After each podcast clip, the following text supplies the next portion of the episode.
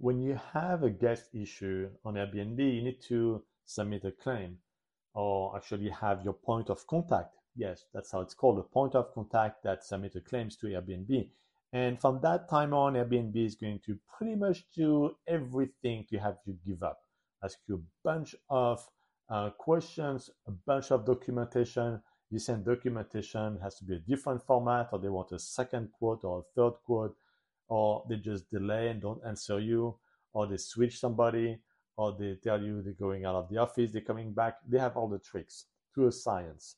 So you really need to make sure that you follow through, that you have your point of contact. Again, don't do it yourself. You have your point of contact, um, having Airbnb um, answering your question, having the payout submitted to you for the damages. You have to pressure Airbnb.